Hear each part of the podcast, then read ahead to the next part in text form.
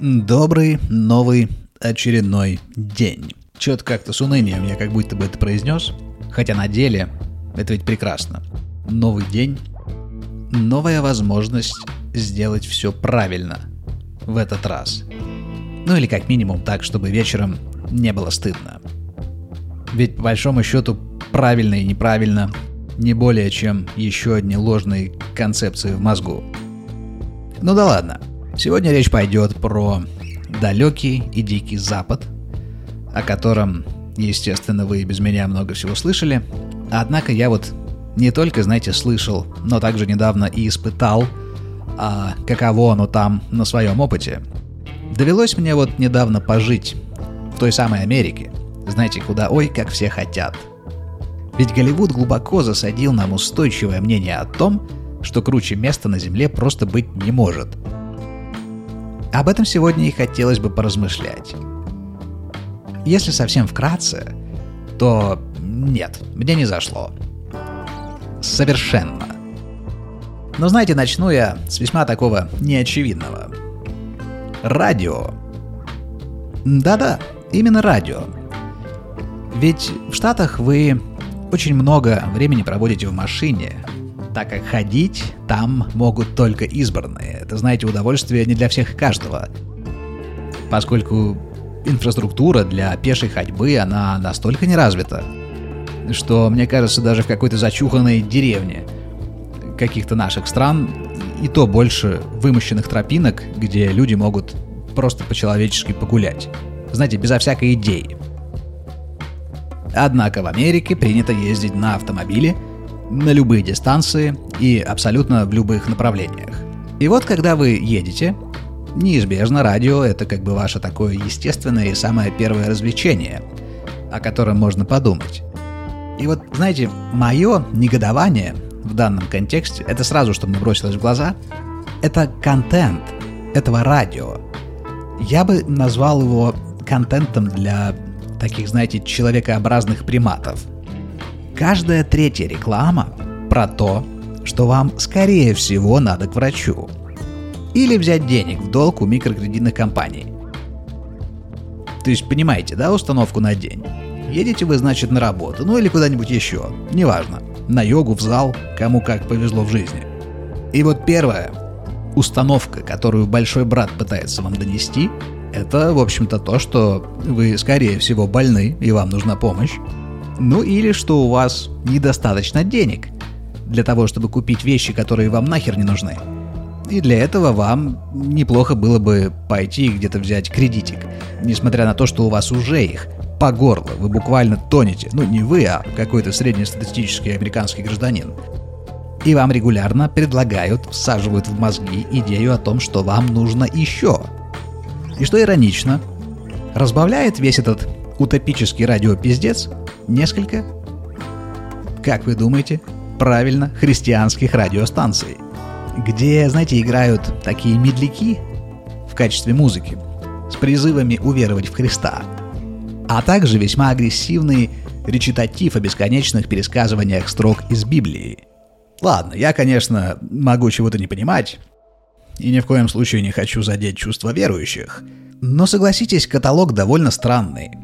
То есть, вот вам Бог, Иисус, всея любовь. И вот вам микрозаймы, загоняющие вас в депрессию и желание все ненавидеть. А дальше, естественно, логическим продолжением является какая-нибудь рекламка антидепрессантов, которые, естественно, блять, вам уже просто необходимы. И все это по кругу. Ну и какие, по-вашему, будут складываться нейронные сети в мозгу человека, систематически внимающего такого рода контент? А я напомню, внимать придется много – ведь большую часть времени вы за рулем. Вы, конечно, можете попробовать от этого отказаться и пересесть, допустим, на какой-нибудь велосипед, да только вот вряд ли вам эта ошибка понравится. И знаете, что еще? Вот даже то, как озвучена эта реклама, это, это страшно. Страшно человеку здоровому, который приехал из другой стороны земного шара, э, и понимаете, ну как бы он не привык к тому, что с ним обращаются как просто с каким-то наитупейшим существом – Потому что, господа, если у нас хотя бы как-то стараются сделать рекламу живой, нативной, как бы такой, между прочим, с юморком, то там, там, господа, это прописанные сценарии, ну даже не, не нейросетью, а я даже боюсь предположить кем. Поскольку это все повторяется, три или четыре раза одна и та же фраза, звучит все громче и громче и громче, как правило, какими-то людьми с очень мерзкими противными голосами – то есть это буквально, знаете, как в фильмах каких-то ужасов, каких-то триллерах там, психологических, когда пленного садят, знаете, перед монитором привязывают и показывают ему какую-то хрень, которая повторяется, и в итоге человек выходит потом, как после лоботомии. Вот такой эффект на меня произвело американское радио. И я сейчас даже ни разу не преувеличиваю. В общем, господа, окажетесь, если там, я вам советую лучше слушать звуки дороги, э, звуки вашей машины, в конце концов, или просто побудьте в мыслях, но не стоит включать радио, правда? Или поставьте что-нибудь свое, если ваша машина подразумевает наличие какого-то Bluetooth-соединения, что, кстати, я скажу, в Америке нечастая история, так как большинство приезжих ездят на каком-то старом говне, года так 98-го, где не предусмотрено абсолютно ничего. Но да, такой, знаете, вам мой чистосердечный совет. Старайтесь избегать американского радио, ведь как знать? Это благо я там недолго пробовал, и как бы на меня оно, знаете, не подействовало. Но если бы я практиковал это каждый день в течение двух-трех месяцев, как знать, ребята, возможно, это уже был бы совершенно другой подкаст с совершенно другими ценностями.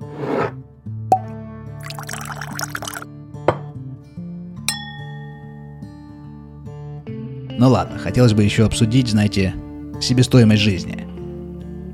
Это просто какая-то абсолютно неоправданно завышенная история. И, естественно, у пролетария едет крыша, ведь слишком много ответственности и потребности выживать. А дальше алкоголь, домашнее насилие, антидепрессанты, церковь по воскресеньям, как мнимая зона комфорта. Ну, в общем, добро пожаловать в США – нет, ну посудите сами. Зачем так много принудительных платежей? Страховка на авто. Окей, это я еще могу понять. Но вот как насчет медицинской страховки? В Америке это ведь не та история, от которой вы можете как-то отвертеться. Это буквально обязательный параметр вашего социального проживания. Ну и, разумеется, налоги. Причем абсолютно на все. Мне кажется, на все, кроме воздуха. Хотя, скорее всего, это тоже лишь вопрос времени. И все же хотелось бы немножко задержаться на теме страховки. Вот откуда это вообще взялось? Я, ребята, за треть своей жизни как-то обходился без нее, вот ни разу даже не вспоминая, что вот было бы неплохо, если бы я кому-то отстегивал по 300 баксов в месяц, за просто так, на всякий случай. Не приходило ко мне таких идей, знаете? Я подозреваю, что и к вам тоже. Как часто вообще среднестатистический человек ходит к доктору в принципе – вот именно по реальной нужде. Я лично за последние два года не был ни разу. И что-то мне подсказывает, что я не единственный такой, знаете, Геркулес, который идеально здоровен. Нет, это как бы нормальная тема, если человек в течение года, как минимум, не посещает врача. Ну то есть какие-то там сезонные простуды, купили порошков, закинулись, и все, три дня и вам снова хорошо. Как-то так оно работало последние две тысячи, сука, лет, понимаете? Вот ваши родители. Или бабушки, дедушки. Как, как они вообще жили? Как, как они доживают до 80 лет, если у них никогда в жизни не было медицинской страховки? Ну как-то ничего же, справлялись, правда? Однако в Америке, знаете, в Америке подлые евреи натянули общество в крайне такой неудобной позе.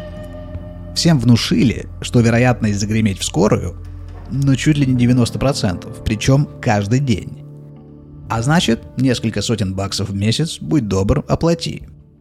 Мне кажется, люди вообще обращаются к врачам не по реальным причинам, а просто для самоуспокоения, чтобы затраты хоть как-то были оправданы. Иначе, знаете, что будет? А очередной повод для какого-то ментального срыва, депрессии и в итоге дальше психиатры, антидепрессанты и так далее. То есть замкнутый круг, понимаете? В любом случае дорога так или иначе в какую-то медицину и попадал его на какие-то очень большие бабки, потому что медицина это почти всегда дорого. Я бы сказал, знаете, такие искусственно выдуманные услуги по искусственно выдуманным нуждам. Это даже не пузырь, в котором люди живут. Это какой-то совершенно более глубокий и абсурдный слой. И что самое удручающее, из него ведь не выбраться. Вот я там пожил полгода, и я понял это. Не играешь по правилам, шел вон. Эта зараза вросла в почву их земель, как, как вот эти, знаете, пестициды. И от них уже не избавиться. Но вы не подумайте. Против самих людей я ничего не имею. Люди, они везде, знаете, не более и не менее, чем просто люди. Но вот система — это холодная, бездушная машина, которая преследует свои интересы, с каждым годом мотивы которых все более и более размыты. Общество погибает. Алчность и вседозволенность создает маятник, в который проваливаются неизбежно все, и становится его частью. Становится частью такого инстинкта желать больше и лучше, чем у соседа. Причем в конечном итоге совершенно не понимая, для чего именно – с какой целью вот это вот быть лучше, чем сосед? Это же настолько всаженная и придуманная идея. Особенно, учитывая, что соседу, как и абсолютно всем другим вокруг вас, глубоко на вас насрать. Но приходится, приходится выстраивать бесконечный фасад и с каждым годом все больше отождествляться с внешней иллюзией, нежели с внутренней истиной –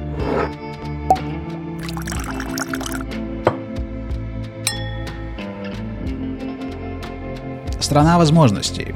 Это так, это правда. Но все же страна, знаете, пластмассовая. Возможности вроде как реальные, а страна пластмассовая. Своего ведь абсолютно ни хера. Нет своего блюда, нет своей культуры, нет какой-то, знаете, такой эпичной исторической наследственности. Просто большая фабрика по производству такого, знаете, биоматериала, качестве человеческого сознания, которое, в общем-то, больше не творит, а лишь пожинает, потребляет, для того, чтобы была возможность потреблять еще больше и еще лучше. Встречаются, конечно, исключения, как и везде, но, чтобы вы понимали, я сейчас рассуждаю в контексте таком общем, какой-то, знаете, такой средней температуры по палате. И температура это, я вам скажу, отнюдь не температура здорового человека. Но повторюсь, дело, дело вот не в самих американцах. Дело в той системе, которая сложилась, и уже даже непонятно, кто прав, кто виноват. А еще и подхватил весь мир эту систему как тренд, как ценности, которым следует потакать, как какой-то новый виток в развитии человечества. Хотя, будем откровенны, больше похоже на то, что это шаг назад – причем такой широкий, широкий шаг назад. Закат империи, если можно так выразиться, но не в контексте одной страны, а в контексте всего человечества. Но есть и хорошие новости, ведь чтобы наблюдать нечто абсолютно новое и свежее, лишенное старых пороков, как мне, да я полагаю и вам известно, старое должно быть уничтожено, сожжено в самом горячем пламени – и только в этом случае на руинах и пепле того, что было, сможет возникнуть нечто более подходящее под термин эволюции. Ну да ладно, впрочем, снова что-то меня занесло в какие-то излишне усложненные формулировки. Порой случается, как вы, вероятно, уже могли заметить. А каюсь, но особо изменяться все же не планирую. Иначе тогда это уже будет не по-настоящему – а если помните, в начале я заявлял, что все до последней минуты моего последнего вздоха будет здесь по-настоящему.